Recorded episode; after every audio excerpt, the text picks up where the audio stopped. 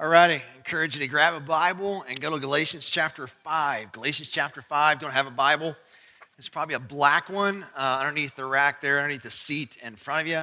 Uh, passages also is on our uh, little bulletin and will be in the screen here in just a minute. And so, yeah, I just want to ditto a little bit of what Eddie said. Just really excited about uh, this ministry we're launching into in the new year, uh, Grace Marriage. If that cost kind of freaks you out a little bit, uh, you can come talk to us about that. But just remember, all right, remember, that's like four, four date nights, all right, four date nights. And so I don't know about you, it costs between 50 to $70 if you're getting a babysitter, right, to go on a date night, unless you're going to White Castles and if you're taking your spouse to White Castles on a date night, shame on you. Amen?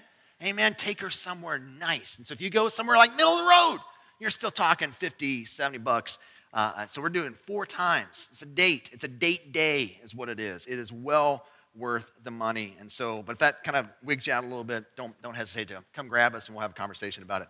All right, a couple other things. It's on your seat. All right, sweet. So this was on your seat, hopefully. Uh, this kind of gives you uh, what's going on this month and our family as we work through just celebrating Christmas, uh, this great time of the year. So, we'll do some Christmas caroling coming up on Wednesday, December 12th. And so, if you can sing or not sing, there's a place for you. Amen. So, uh, come, we'll sing some awesome carols around the neighborhood, and uh, most people love it. We only had a couple people that shut their doors in our face. Everybody else loved it. They thought it was awesome. So uh, come, we'll love our neighbors really well by singing, hopefully halfway good for them. So that'll happen on Wednesday night. Do some hot cocoa, have some fires out here.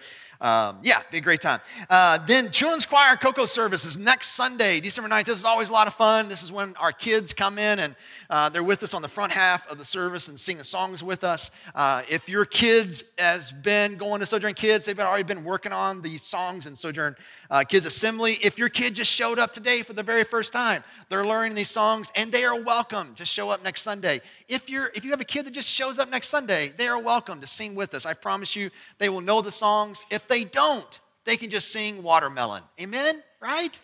Watermelon. So that's all they're going to do. It's going to be a lot of fun. Uh, yeah, be, we have a little cocoa bar. We kind of take cocoa up to the next level. It's always great. And then we have our Christmas Eve service coming up on uh, the 24th, obviously. And we're doing just one this year. And uh, one of the reasons why we're doing it one is because I think this year we can fit everybody. It'd be a little packed, but that's okay. I want our whole family to be together for one service. Uh, we're going to do it at 4 o'clock. Uh, be a lot of fun, be good stuff. And so, um, so yeah, I just encourage you, uh, just like we talk about during Easter season, Christmas season is the opportunity for us to invite people that are not churched. Uh, they're hearing about Jesus as they're walking through malls or walking outside malls, whatever they're doing, listening to the radio. It's all over the place, and this is a great opportunity for you to step in. It's kind of like a little softball. Invite people to church. Uh, we're going to have a lot of fun um, working through some passages in Galatians there. And the last one is uh, Leah Cave, and love these little stars that we put up on the building here. And so um, she attends our nine o'clock service. Obviously, is the sister of Emily Cave. And so if you know her, uh, tell her thank you. Uh, her and her sister, as well as a team, kind of put these together and did a really good job. All right. One last thing, and then I'm done well, not done, done, but done for this part, right? Uh, this is a little card. We've been working through the book of Galatians and kind of helping us um, meditate and think about certain sections of Galatians, we went through three little passages. And this is our last one, kind of going back to Galatians chapter 4 as we enter into Christmas season and think about the perfect timing of Jesus uh, coming to earth here. So, uh, yeah, we've got plenty of these in the wel- uh, welcome area if you didn't get one uh, on your seat. So, take this home with you, put it in your journal. Uh, tape it up on your mirror, laminate it, put it in your shower, wherever. I want you to think, reflect, meditate, marinate, and uh, in those passages. All right? Okay, awesome. We need some, I need some help here a little bit. I, I say, all right, you go, yeah, right, even if you're faking it, yeah, all right. So uh, kind of helps us with this back and forth type deal that's going on here. Um, yeah, if you got your passage, then stand with me in honor of reading God's word. Galatians chapter 5.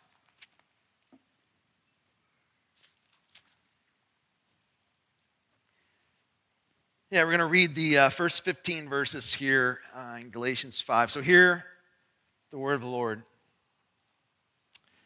For freedom, Christ set us free. Stand firm then and don't submit again to a yoke of slavery. Take note, I, Paul, am telling you that if you get yourself circumcised, Christ will not benefit you at all. Again, I testify to every man who gets himself circumcised that he is obligated to do the entire law. You who are trying to be justified by the law are alienated from Christ. You have fallen from grace. For we eagerly await, through the Spirit, by faith, the hope of righteousness. For in Christ Jesus, neither circumcision nor uncircumcision accomplishes anything. What matters is faith working through love. You were running well. Who prevented you from being persuaded regarding the truth? This persuasion does not come from the one who calls you. A little leaven leavens a whole batch of dough. I myself am persuaded in the Lord you will not accept any other view. But whoever it is that is confusing you will pay the penalty. Now, brothers and sisters, if I still preach circumcision, why am I still persecuted?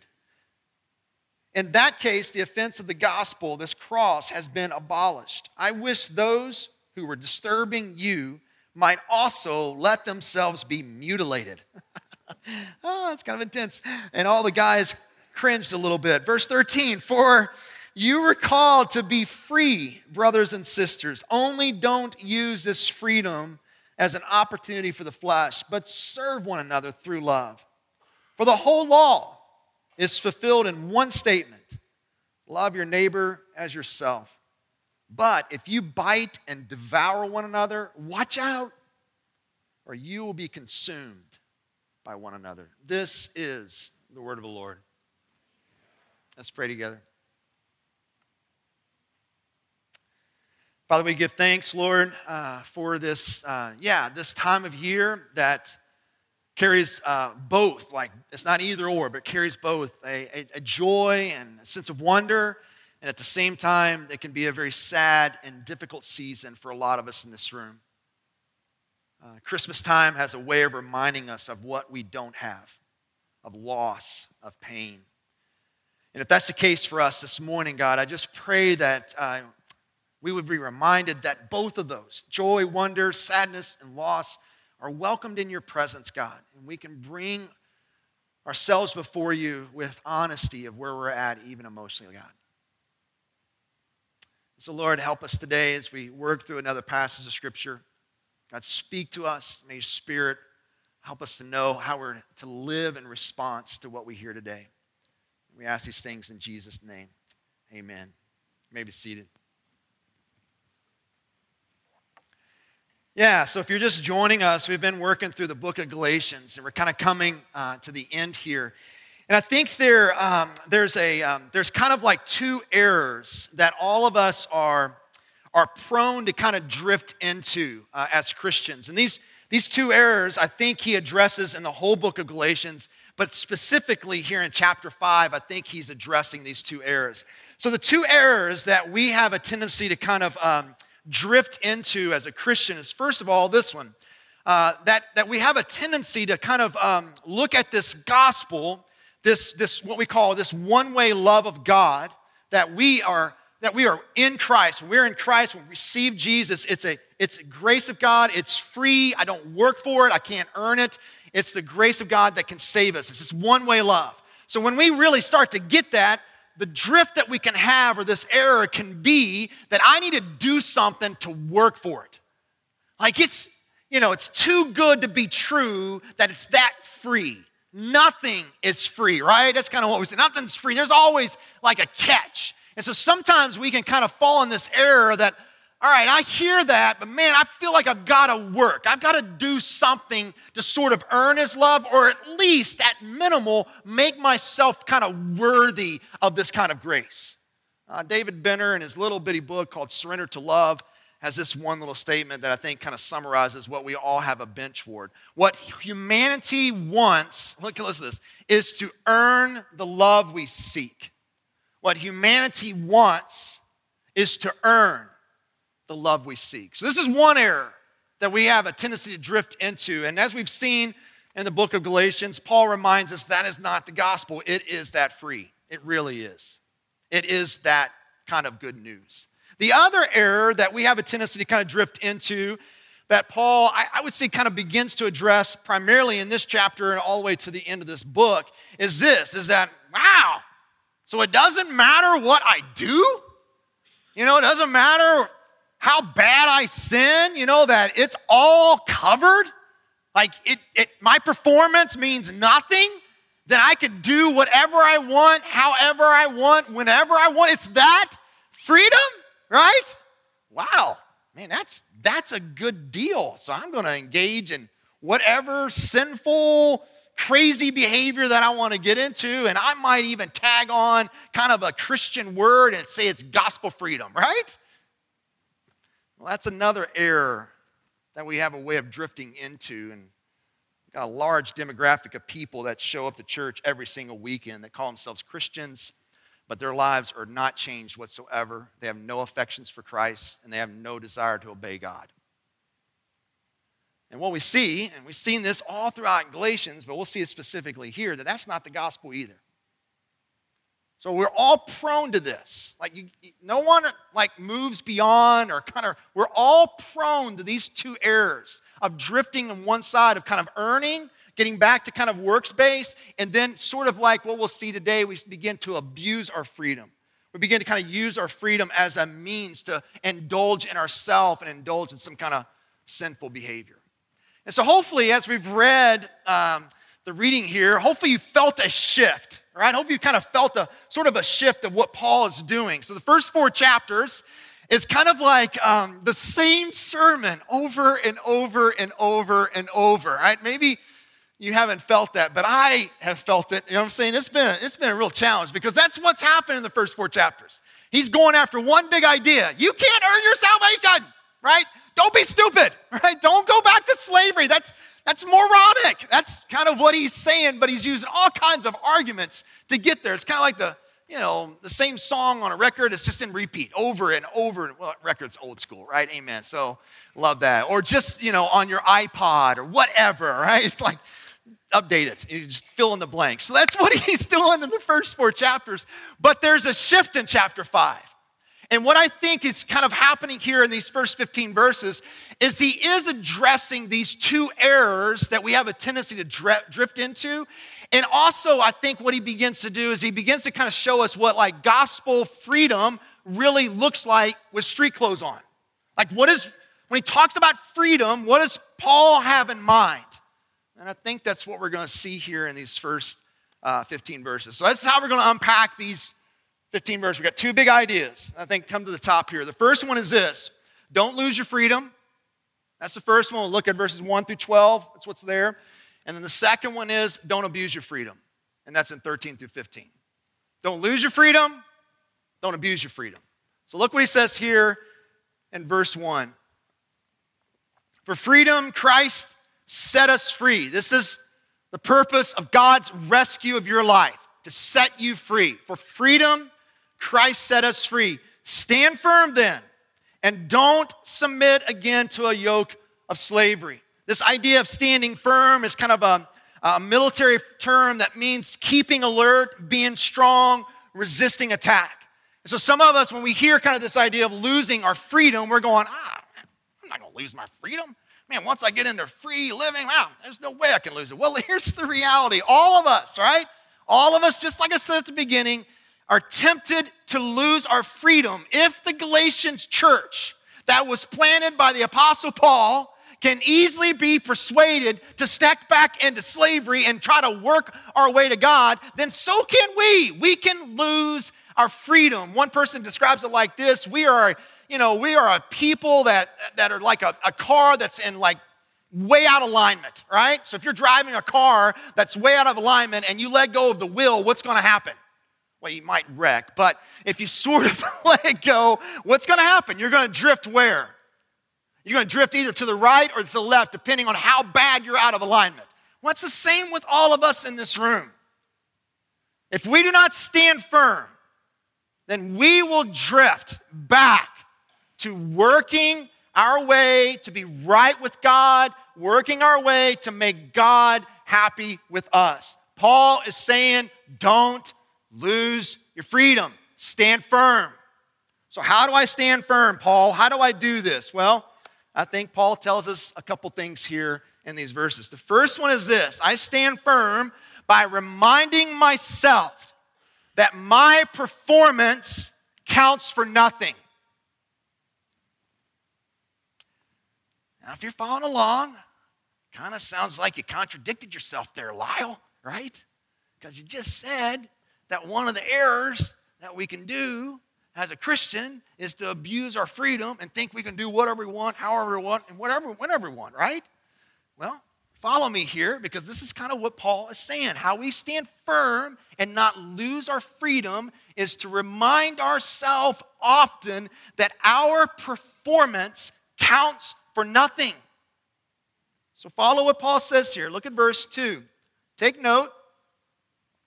I, Paul, am telling you that if you get yourself circumcised, guess what? Christ will not benefit you. He will not profit you. He will not count for anything for you. Verse 3 Again, I testify to every man who gets himself circumcised that he is obligated to do the entire law. Verse 4 You who are trying to be justified, you are trying to make yourself right with God and get into this right relationship with God by the law are alienated from Christ and you have fallen from grace. Please hear me. Paul is not saying you can lose your salvation. That's not his point in verse 4. He is saying this is that if you begin to operate on a works based way, that you think that you can work your way in order to have a right relationship with God, then you never truly understood the gospel of grace. That's what he's saying. Verse 5 For we eagerly await through the Spirit by faith the hope of righteousness. How in the world can we eagerly await this hope of righteousness? And hope in the New Testament is not our kind of like wishful thinking mindset. Hope in the New Testament is a certainty. So, how do we eagerly wait the certainty of this future righteousness that will be mine? Verse 6 For in Christ Jesus, neither circumcision nor uncircumcision accomplishes anything. Translation For in Christ Jesus, neither circumcision, my religious performance, or uncircumcision, my non religious performance Another way of saying this, for in Christ Jesus, neither my good days spiritually or my worst days spiritually count for nothing. It doesn't accomplish anything. What matters is faith working through love. So, how do I not lose my freedom? How do I stand firm in the freedom that Jesus has invited me to live in?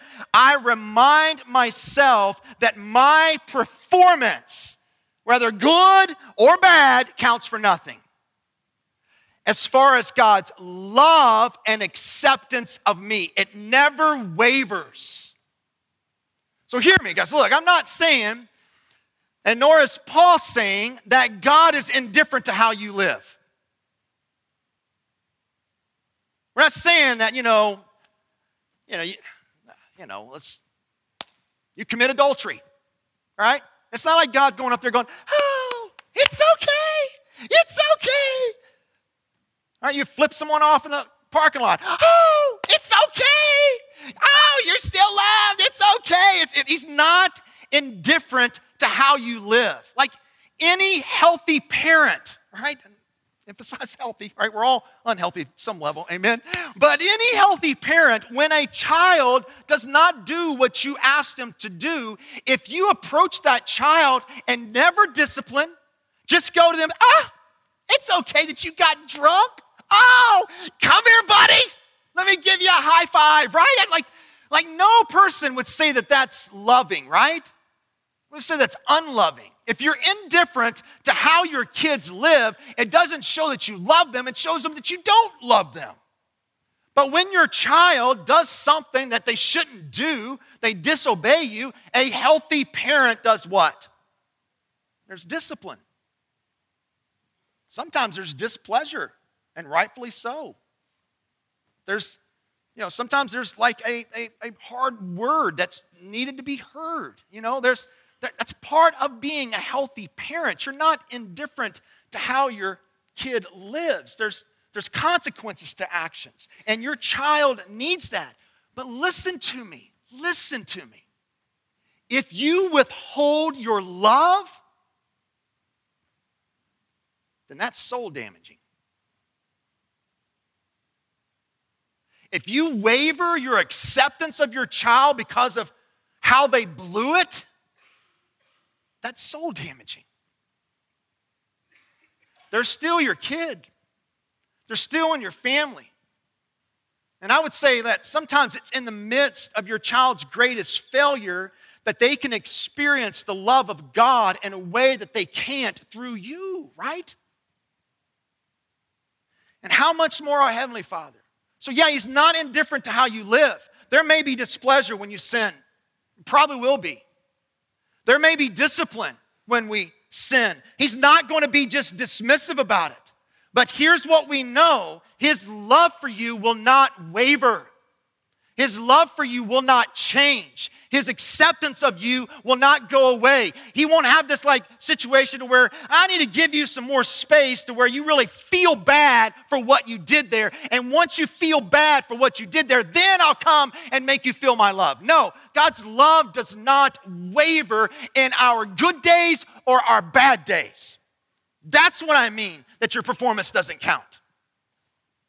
So if we're going to stand firm in this freedom and not lose it, then we have to remind ourselves every single day that when I have a good day, and there are times when we have a good day, amen? And that's not prideful. There are times when we go to bed and go, it was all right today, right? I didn't lose my temper, didn't drop any cuss words today, right? I, I was patient with my kids. There are times, they may be few, but there are times, right? And what we need to remind ourselves is this this success that I had today does not increase Christ's love for you. You are fully loved. In the same way, when you have a bad day, some of you had a bad morning. Amen? And nobody said amen there. That's why I don't want to be Anybody see me? as me. I was the one. It's been a bad day, right? It's like, but here's what we need to remind ourselves because we are, we're going to blow it, we're going to sin, we're going to do things we know we shouldn't do, we're going to act in ways, we're going to look at stuff, we're going to think about things. Guys, look, but what we need to remind ourselves is this if I had not failed in this way, that would not have made me any more loved and accepted by God than I am at this moment. So, even in your greatest failures, even in the midst of your greatest sin, God's love for you does not waver. And listen to me. I mean, maybe you feel like I'm a broken record, and so be it. I don't give a rip because we do this every week. We come together, we gather as a body, and we rehearse the gospel. Why? Because we're prone to forget. And we're prone to drift back, going, It's my performance that makes this happen.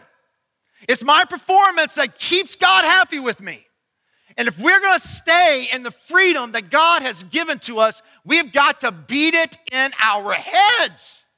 Your performance does not benefit you any. It's the, the work and the performance of Jesus that benefits you. I love how one writer puts this through faith in Jesus Christ alone, nothing else you're accepted. Not on the level of your surrender or lack of surrender. Not on the level of your repentance or lack of repentance. Not on the level of your purity or lack of purity. It doesn't count a bit. It doesn't merit a bit. It's a free gift. It comes to you now, and you are completely accepted in God's sight through Jesus Christ. Nothing can separate you. That is the gospel. And we need to remind ourselves every single day of that reality. If not, we'll lose our freedom. And we'll just kind of drift back. Here we are working hard for God. And God's going, hey, Christ already worked hard for you. So, how do I stand firm? Well, I remember my performance counts for nothing. It's the performance of Christ that counts everything. Secondly, and this is going to be quick because I want to get to the, the love part, That's where we're landing. Uh, but secondly, is this we got to recognize and uh, kind of like even, and I'm not explaining this, so you don't have to do that work on your own, but rid yourselves of the who that's going to lead you back into slavery. All right? Are you following me? You've got to recognize there's always a who. There's always a who. Look what he says here in verses 7 through 12. You were running well. Who?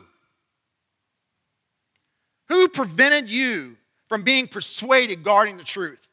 This persuasion does not come from the one who calls you. A little leaven, leaven's a whole lot of whole lot of dough. I myself am persuaded in the Lord you will not accept any other view, but whoever it is that is confusing you will pay the penalty. Now, brothers and sisters, if I still preach circumcision, why am I still persecuted? In that case, the offense of the gospel has been astonished. I wish those who, here's the who again, are disturbing you might also let themselves be mutilated. Literal translation, let themselves castrate themselves, right? That's what Paul is saying. That's crazy intense and it makes every guy in here cringe. And here's the reality I said some stupid, crazy, goofy stuff, but here's the deal. I can always point to this passage of scripture and say, man, I'm not as bad as the Bible. Amen? Right? I've never told anybody to castrate themselves. So here's, here's the thing, just, just real quickly, kind of like a slide note. This is not some kind of revenge fantasy for Paul. He's not like trying to get back at them. No, this is love. This is a righteous anger. This is a love for the body of Christ that these false teachers are coming in. And this is a matter of heaven and hell. And they're straying this group of people away. That's a righteous anger. This is not some kind of revenge fantasy here. All right, so, side note, back to the main point. There is always a who that is going to lead you away from the freedom that Christ has set you free to live into. Always a who. And how do I know that? Because Satan and all of his hellish crew hates for you to live in freedom. Hates it. And so he will send someone in your life that will look the part, will say things that seem really right, will seem really spiritual. And their purpose is to lead you out and put a yoke of slavery on you again so you be burdened down. Look, guys, Here's the difficulty. It's not like, um, you know, it's not like this, this, this individual is so uh, easily understandable or seen. You know, we have these, these characters of what a heretic's to look like. It's like, oh, this is what they look like, and we see them, oh, heretic. Not listen to that crazy man, not listen to that crazy woman. Well, here's the reality it's not like that. That's too easy, right? Satan comes as an angel of light, it's very subtle. I mean, these guys are not idiots that are in the Galatians church here. These false teacher, teachers came in and they were really persuasive. Somehow they had to be really persuasive to convince these people, like, hey, sacrificing lambs sounds like a great idea. Let's go for it, right? I mean, they came in with the arsenal and they convinced this whole body listen to me. There's always a who, and the easy accessibility of information in the internet world makes us even more susceptible. We, as a body, must be wise on who are we are listening to, because Satan can use that in order to bring you back to slavery and not allow you to live into your freedom. There's always people with great persuasion, passion, and argumentation make issues that they care about, but they are not essential to the Christian faith and life, and make them ultimate. So it sounds like this real Christians don't date, they court. You ever heard that? Real Christians don't shop at Walmart,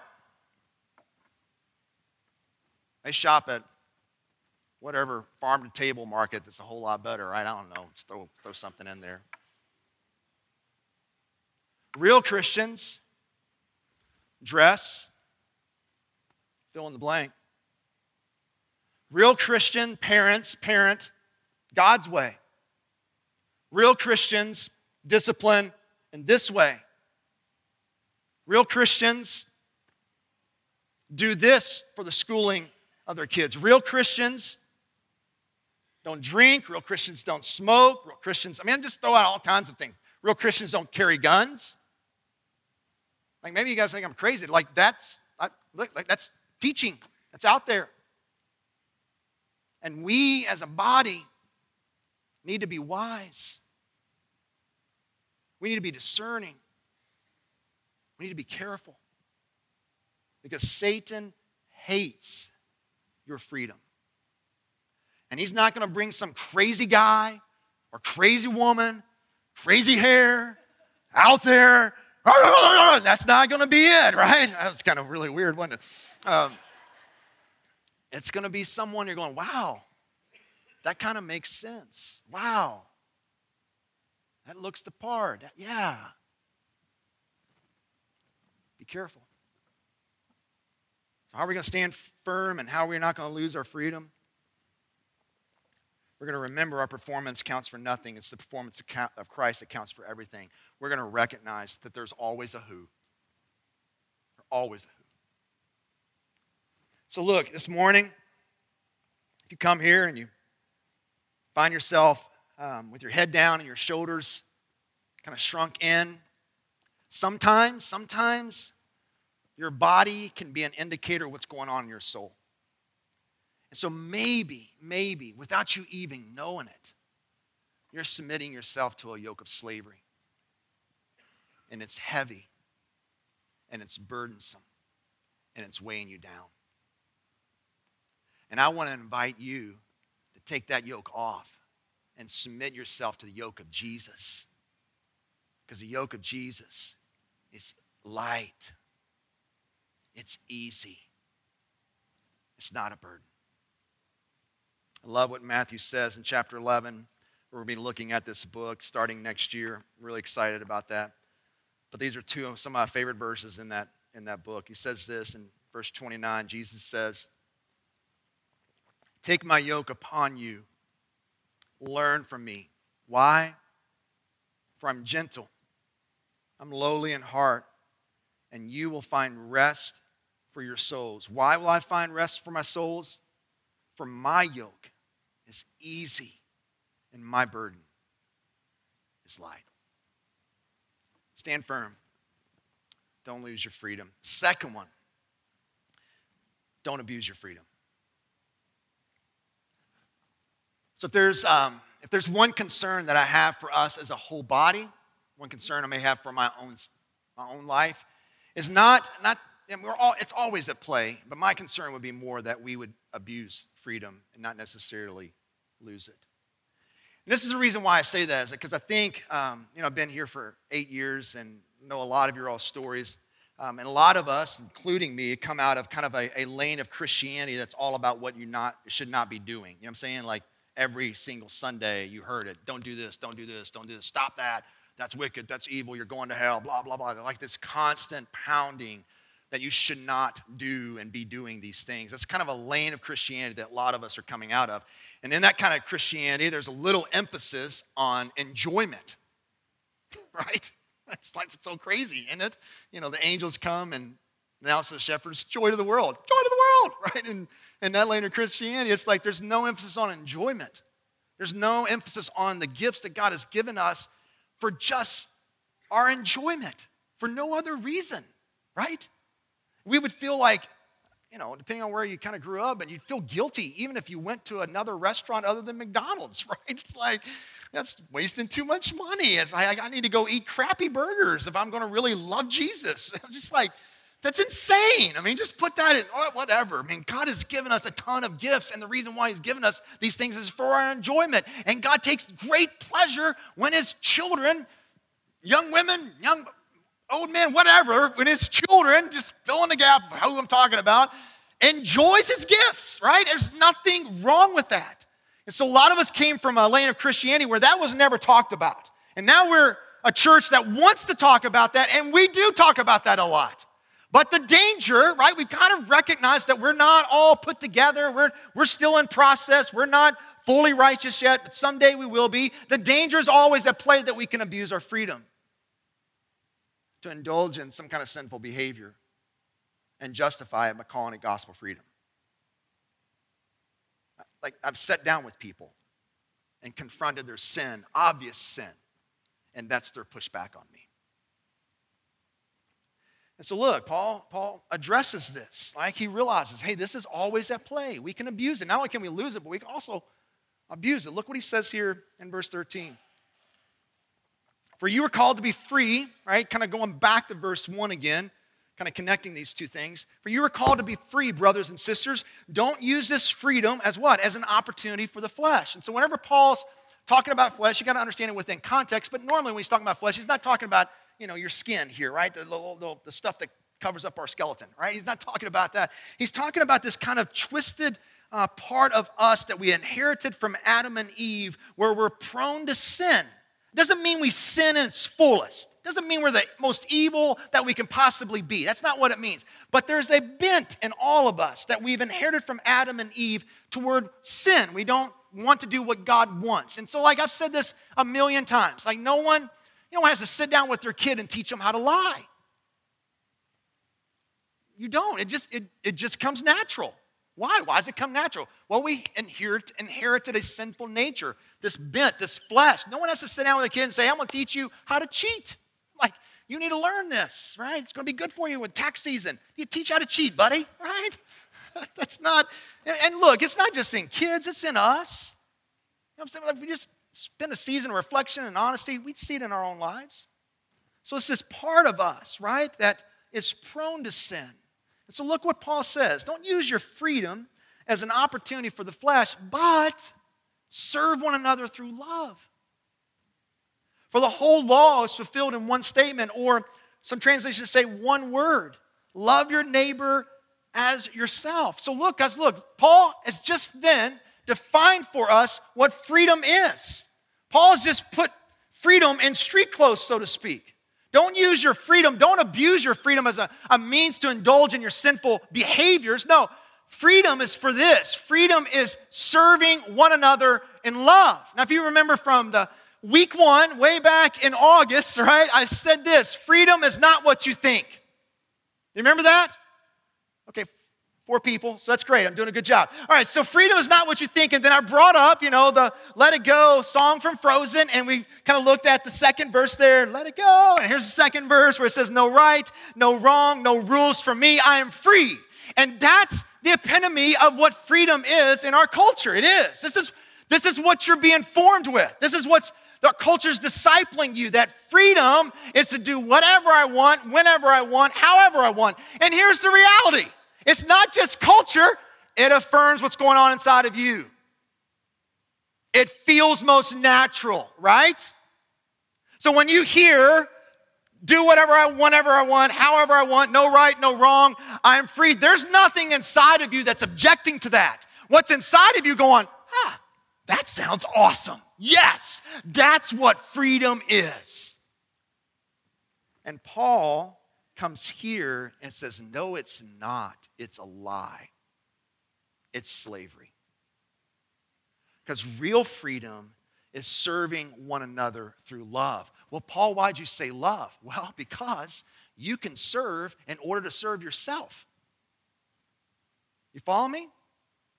You can serve in order to be self serving because you're trying to use someone else to fill up some kind of void and emptiness in your life. And so then, therefore, you're serving them. And so, when you serve in order to be self serving, then what are you doing? You're going back into slavery because you've just put yourself under this kind of yoke of them, right? So, depending on how they respond back to you, will determine how your life goes or how your day goes. And so, if they recognize how well you serve them and they send you a note, they express their appreciation, they do a hug, high five, whatever you need there, then you're gonna have a great day. Oh man, I'm just, this is wonderful, awesome, super. But if they ignore your serving, what happens? Your world is rocked. And now you're in slavery. But when you serve one another through love, this is what happens. Love is motivated by the joy of sharing our fullness. The works of the flesh are motivated by the desire to fill our emptiness. So, why serve one another? Through love, because love is motivated by the joy of sharing our fullness, but the works of the flesh are motivated by the desire to fill our emptiness. Look, guys, when you come to faith in Christ, when you receive this one way love, when you receive the gospel of grace that is given to us through the work of Jesus Christ, when you become a Christian, when you become a child of God, God frees you. He frees you from sin, He frees you from shame, He frees you from guilt, He frees you from fear, all of that, freed from. And He also, look, fills you. He fills you with love. He fills you with acceptance. He fills you with joy. He fills you with belonging. And this feeling frees us from bondage of manipulating others to fill our emptiness because God is now your portion and you're full. And freedom is serving one another in love to where I'm sharing my fullness with other people because I'm filled up with God and I don't need others to fill my emptiness because God has done that through the work of Jesus Christ. Are you following me? That's what real freedom is. Anything else is slavery. That's why it's not coincidental in verse 15 that it kind of sounds like Paul's talking about wild animals. See that? What does he say? Verse 15, but if you bite and devour one another, watch out, or you will be consumed by one another. What Paul is describing here is what wild animals do when they're starving, not when they're full.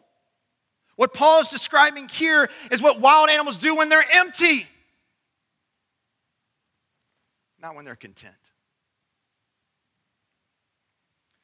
When we're not filled with God, it is sweet to eat our enemy. Love what one commentator says about this.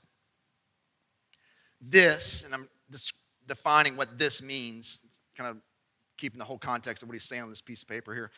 This true freedom that manifests itself as serving one another through love or serving one another in love formulation comes as a shocking paradox, doesn't it? Freedom suggests to human beings an open door to fulfill natural desires. But subjection to such desires is not freedom, but slavery. True freedom liberates all who are in Christ from their selfish will so that they will find joy in serving others. Freedom manifests or shows itself as love, as a desire to fulfill the needs of other, others. The rescue Christians enjoy liberates them to pursue goodness so that they serve others with gladness. So, freedom asks, How can I serve? Freedom asks, How can I rejoice in what God is doing in you, even if God's not doing the same thing in your life? Freedom asks, How can I love you more fully? Freedom asks, How can I give? How can I encourage? Freedom asks, How can I limit my freedom? There's a novel idea. How can I limit my freedom to better serve and love you? Freedom is not what you think. Freedom is serving one another in love. Don't lose it. Don't abuse it. Now, some of you, when you when you hear this, um, you may say like, "That sounds horrible." right? That doesn't sound like slavery. I think I like the Frozen song better. Amen. Right? And if, if that's you, like I'm, I'm not trying to, I don't know, bring any condemnation toward you. There's space and a place for you here. I think my encouragement for you is to, um, to kind of be curious. Like, why does that sound strange? And why does self indulgence, doing whatever I want, whenever I want, however I want, seem natural and seem like, hey, that sounds great? Why is that? Why does it sound strange to say that freedom is serving one another in love. I'm just asking you to kind of challenge your own assumptions and be curious that possibly your instinctive response could be off. That actually you are created And the place that you find most freedom is not when you just indulge in you, but then you use your freedom to serve one another in and through love.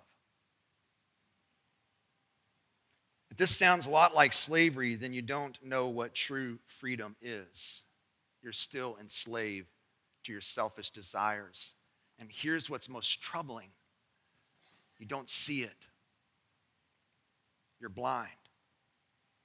You don't see that you're believing and living a lie. You don't see how our culture and our society is forming and discipling you and leading you in a path that doesn't lead to more freedom, but actually leads to more slavery. So, my encouragement, man, if that's you here today, I'm so glad you're here. My encouragement for you, and this is what I would ask and what I'll be praying for you, and I'm encouraging you to pray this, is that God would help you see. It's throughout this week, say, God, help me see. Help me see my blindness. Help me see maybe there's some things I'm doing that's just leading in slavery. And I think it's freedom. It's actually not freedom. Other, others of us hear this, and, and hopefully, Lord willing, you're, you're kind of resonating a little bit that, yeah, I want to live into this. I want to love like this. Like, I, yes, man, I, I, I've gone down the path of do whatever, whenever, however, and that doesn't lead to anything, right? It just leads to misery. Man, I'm with you, I want to live into the freedom that, that Christ has given to us. This freedom of serving one another in love. Man, oh gosh, loving people is so hard, right? Can I get one amen? Right? It is. I mean, love would be great if there's nobody around to love, right? I guess you can like you're knocking down the park because you're loving your dog or whatever, but even loving a dog can be really difficult at times, uh, especially a cat. But, but you know, but here, here's the deal. Like, I, I think all of us resonate what I'm trying to say. Like, it is hard, it is difficult. And here's, here's the things we got to kind of, you know, state. Number one, um, I don't have to be perfect in this. You don't. Like, I don't have to love perfectly because Jesus has loved perfectly for me. So that gives me space, and not like in a, in a you know, self-serving freedom, but it gives me space and freedom to fail because I'm going to. There's a whole lot of margin, right? This is a process that we're in. So I don't have to feel the pressure to perfectly love in the way that Paul is laying before us because I won't and I can't and I'm going to blow it. Jesus did that perfectly for you so that you can live into this. So, my encouragement, if you're having trouble loving, is then to do this. This is my encouragement. By the, by the grace of God, Spirit of God, empower you to meditate on the love that God has for you instead of focusing on the lack of love that's in your heart. Because the more you focus on your lack of love, it just kind of keeps, you know, hammering you down. But what I'm suggesting is all right, let's meditate, reflect upon the love that God has for you, and see if that does not move you forward to love. And what better time of the year to do that kind of meditating than on Christmas? I mean, whether you're a Christian or not a Christian, you can listen to interviews. Hey, what's Christmas about? Someone, somewhere, somehow will bring love in. They will. Like it, it just happens. Whether they believe in God or not, doesn't matter. Someone asks, hey, what what's? Love is getting somewhere in there at Christmas. You know, we hear in songs. I'm kind of stuck right now with the, the Christmas Waltz, that song, Johnnyswim. They do a great version of it, right? Any Johnnyswim fans in here? Okay, good. Got like four. All right, so that's good. Like they got the Christmas Waltz and that verse there. It, it's that time of year when the world, what's it do? Thank you. Falls in love, right? It's that time of year when the world falls in love. Why? Why does the world fall in love? Well, I'll tell you why. Because Christmas exists only because of love. That's why. That's why it's a time of year when the world, not just a handful of people, the world falls in love. Because Christmas exists only because of love. I love how Sinclair Ferguson states this in his little book called Love Came Down. He says this Christmas is about love because love came down at Christmas. That's why we have Christmas in the first place. The meaning of Christmas is found in the message of Christmas. God so loved the world that he gave his only Son, that whoever believes in him should not perish, but have eternal life. We grow in love not by focusing on our lack of love, but by gazing our attention on how much we are loved by God. So here's my encouragement. I've got like oh, eight little references here, all right? You can take a picture of that. You can write them out really quick. Those are eight passages of scripture that focuses on how much God loves you. So if you want to step in and live into kind of freedom that Paul is describing, then my encouragement for you is to take one of these passages, take a couple of these passages, spend a week or spend the entire month marinating in it. So that your, your love will grow not by focusing on the lack of love that's in your heart, but by focusing and setting your gaze upon how much God loves you. Don't lose it. Don't abuse it. Let's pray together.